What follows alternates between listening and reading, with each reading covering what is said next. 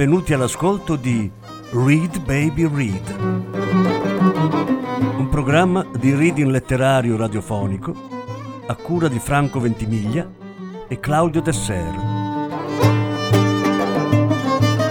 Voce Franco Ventimiglia.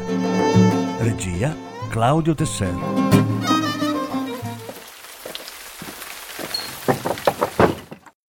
Luis Sepulveda, diario di un killer sentimentale. Lettura in 4 parti. Quarta parte.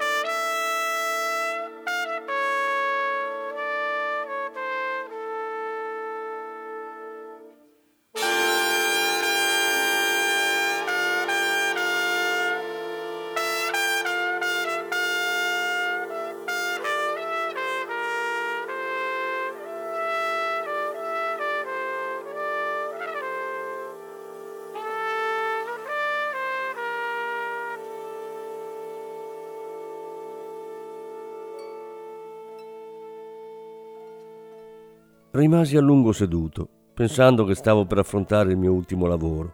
Che diavolo, era arrivata anche per me l'ora di ritirarmi.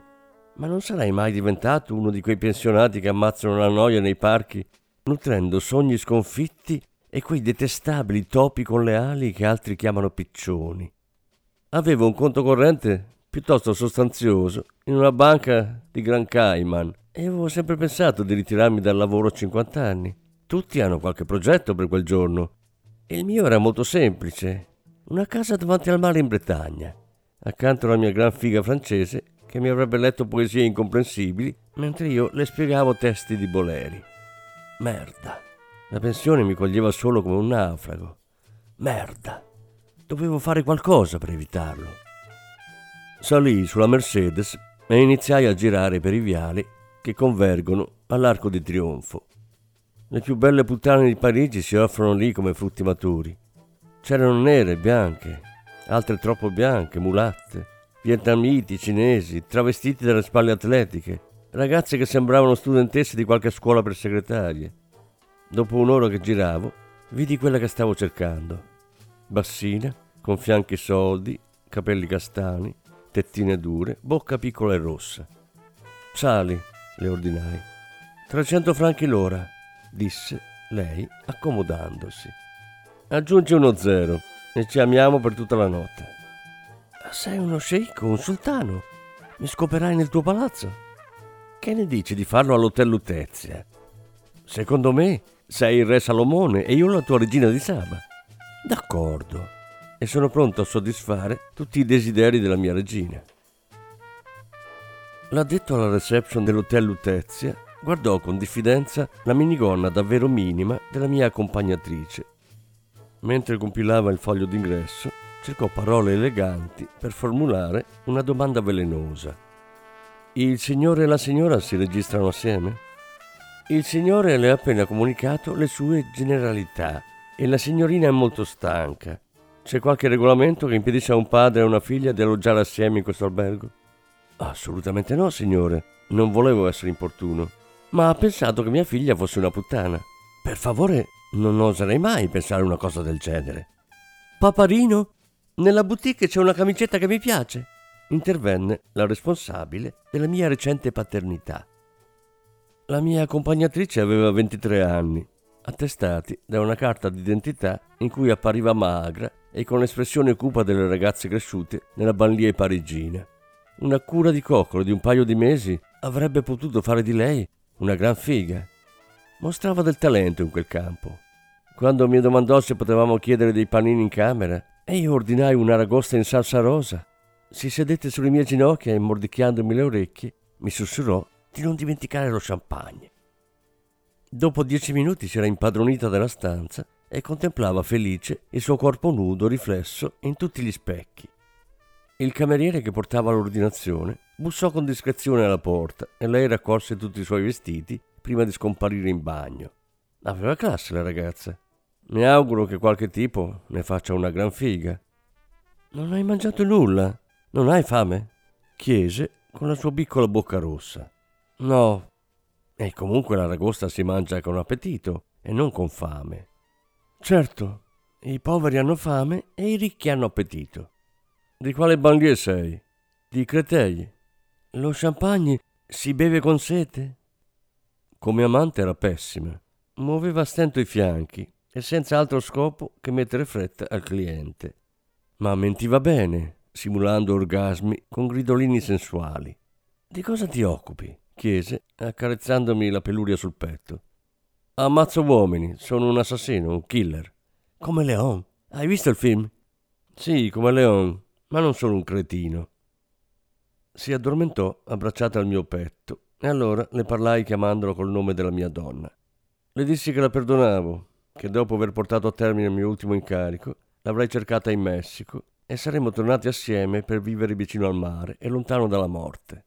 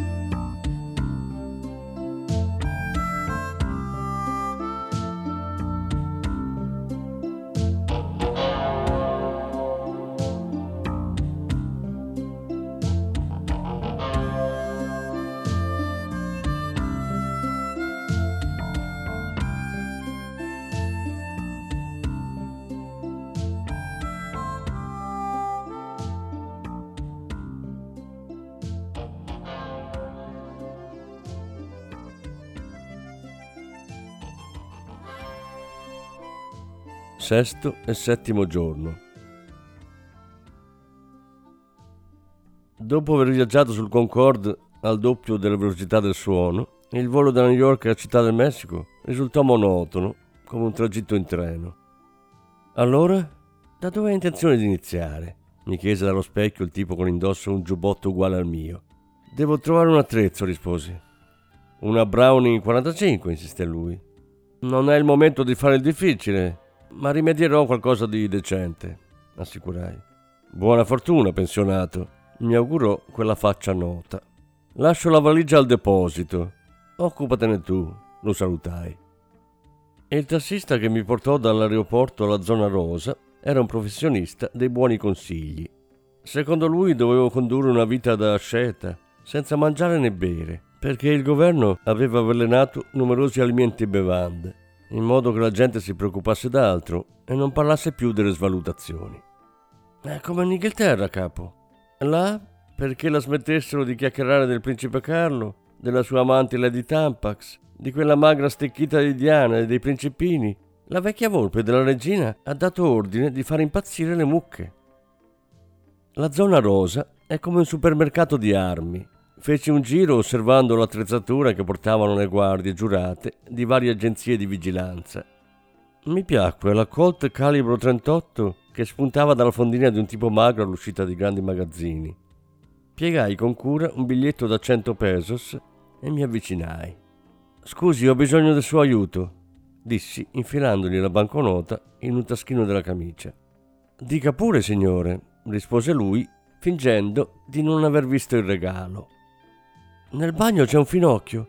Sono andato a pisciare e mi ha toccato». Cose del genere non si fanno a un vero uomo. Perché non gli mette una bella paura? «Forza, facciamo scappare il finocchio a gambe levate», disse, gonfiando i pettorali. «Però ci vuole discrezione perché è figlio di un amico ed è di ottima famiglia. Prima vado io, gli parlo e subito dopo arriva lei e me lo spaventa per bene. Non si preoccupi, la seguo. Andiamo dal ragazzo». Nel gabinetto degli uomini c'erano due tizi davanti agli orinatoi. Imprecarono quando mostrai loro il cartellino che diceva «Pulizia dei bagni, vi preghiamo di scusare il disturbo». I due finirono di fare i loro bisogni, uscirono e io appesi il cartello fuori dalla porta d'ingresso. Poi chiusi le cabine dei cessi e aspettai. La guardia comparve dopo pochi minuti. «Si è infilato lì dentro, per la vergogna», dissi, indicandogli una cabina. «Esci fuori, ragazzo, esci e non ti accadrà nulla», assicurò la guardia avvicinandosi alla porta. Gli sbattei la testa contro la parete divisoria e completai il lavoro con 2 colpi alla nuca. Era abbastanza leggero e non mi costò alcuna fatica piazzarlo seduto su una tazza. La Colt sembrava impeccabile e le 12 pallottole di scorta passarono in fretta nelle mie tasche. Finalmente armato, lasciai la zona rosa e camminai fino al Sambors di Avenida Insurgentes. Non avevo ragioni precise per andarvi, ma ricordai che una delle foto mostrava l'incarico mentre passava davanti alla libreria El Pendulo, a 2 passi da lì, nel quartiere Condesa. E ricordai anche che in un'altra foto appariva sulla soglia di una casa sopra la cui porta era stato posto un cartello dal quale si leggeva solo la parola «Vita».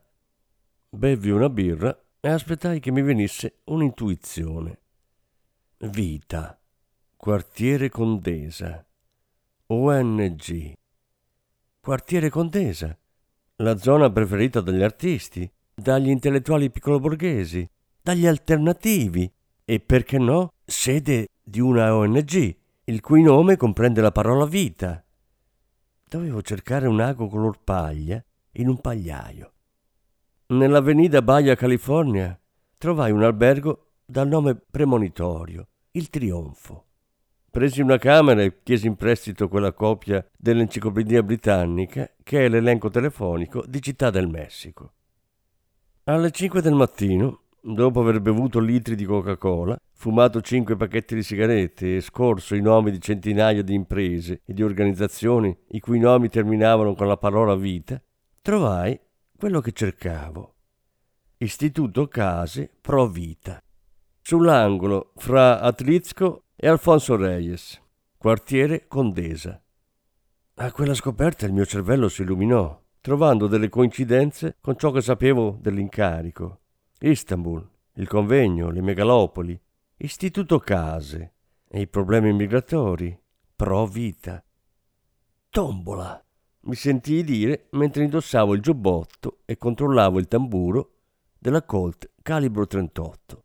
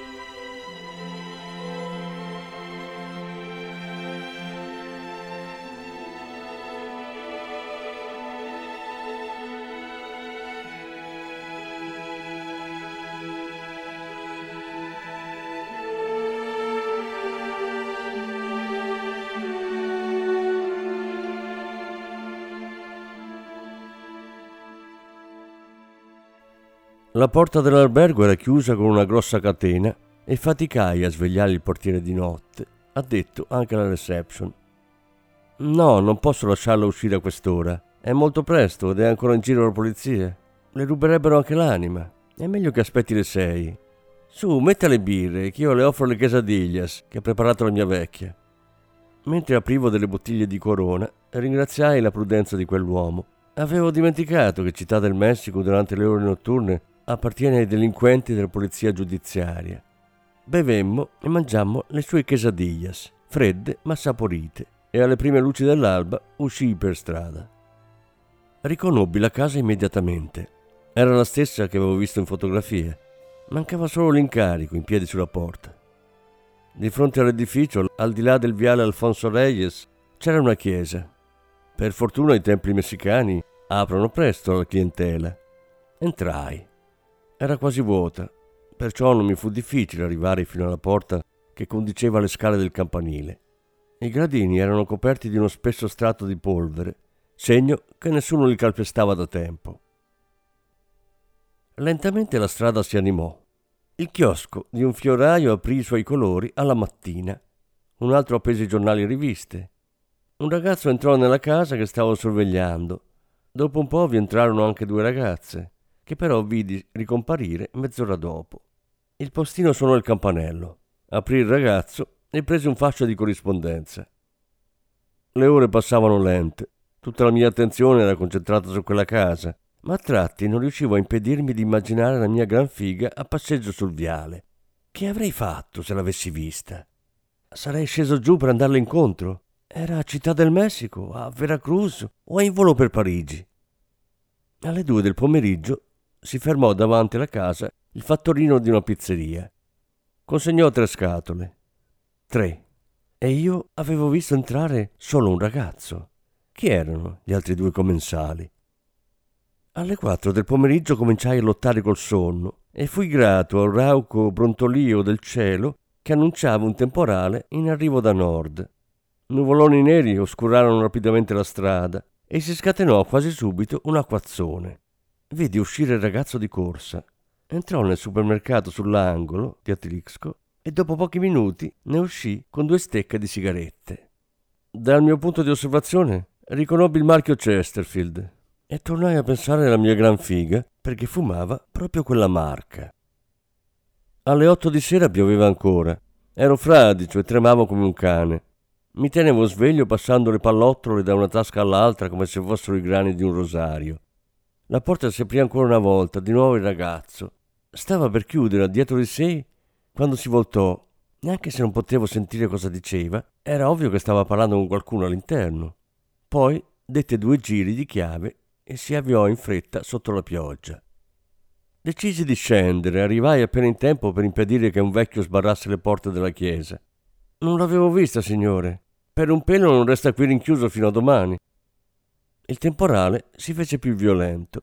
Non si scorgeva anima viva e all'improvviso, dopo una serie di lampi, l'illuminazione pubblica si spense. Mi fermai davanti alla casa. Impugnai la Colt nella mano destra, aspettai un nuovo fulmine e mi lanciai contro la porta. La casa era tutta immersa nel buio, eccetto in fondo al corridoio dove si vedeva brillare una lucina fioca. Avanzando rasente al muro, passai davanti alle 2 stanze che servivano da uffici e poi a una cucina. Sollevai il cane della Colt e con un calcio aprì l'ultima porta.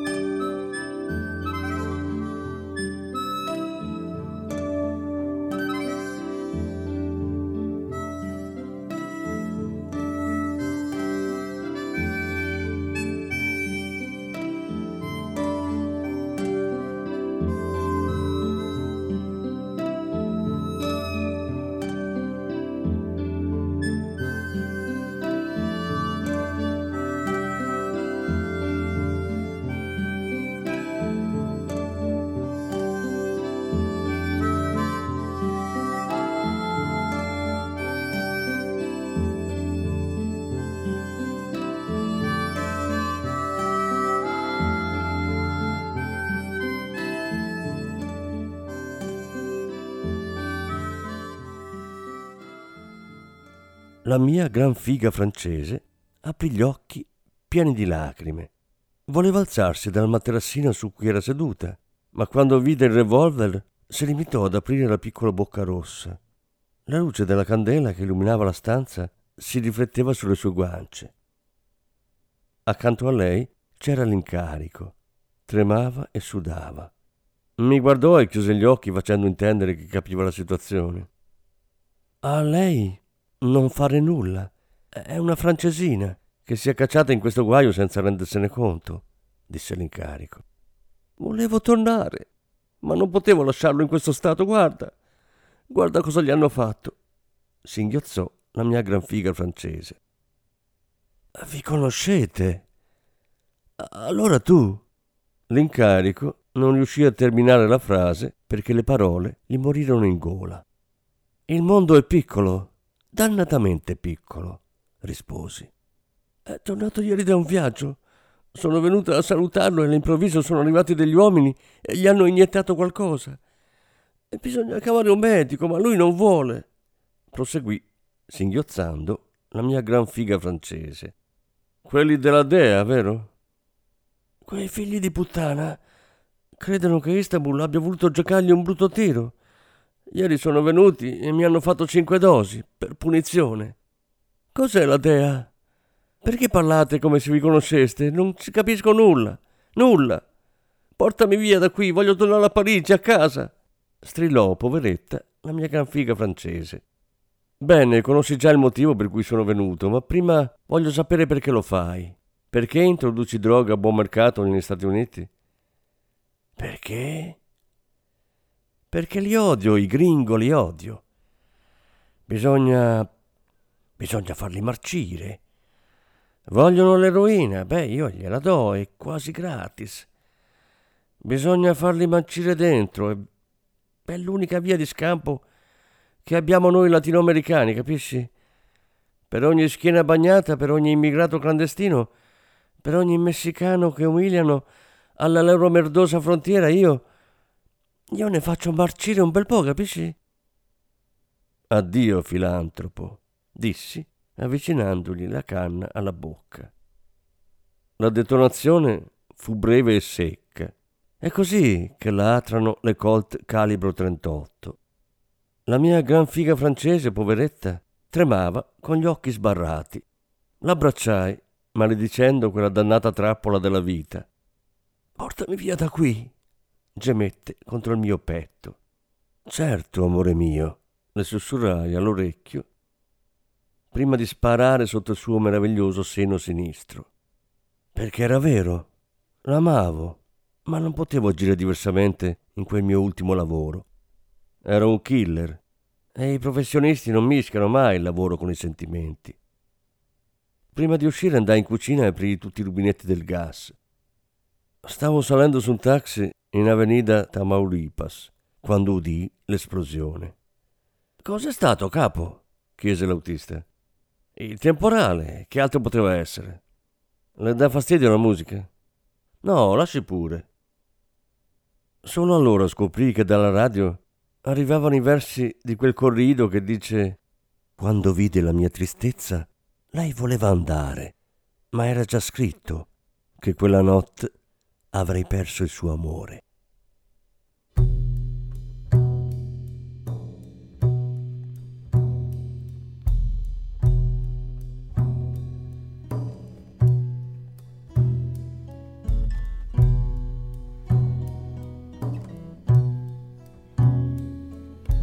Take a stick of bamboo, take a stick of bamboo, take a stick of bamboo and you throw it in the water.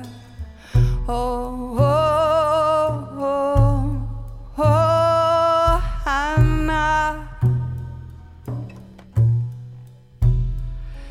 You take a stick of bamboo, you take a stick of bamboo, you take a stick of bamboo and you throw it in the water. Oh, oh, oh, oh, oh, Hannah. River,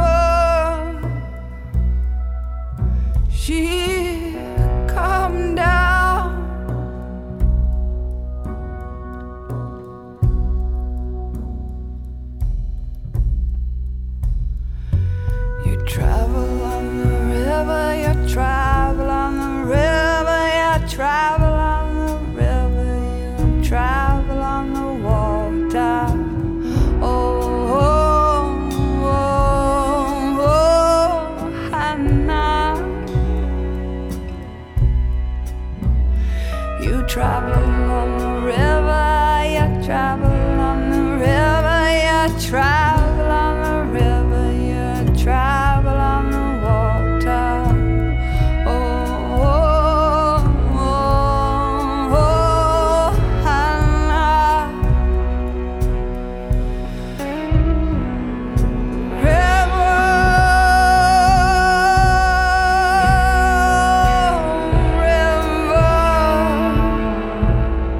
river, she'll come down.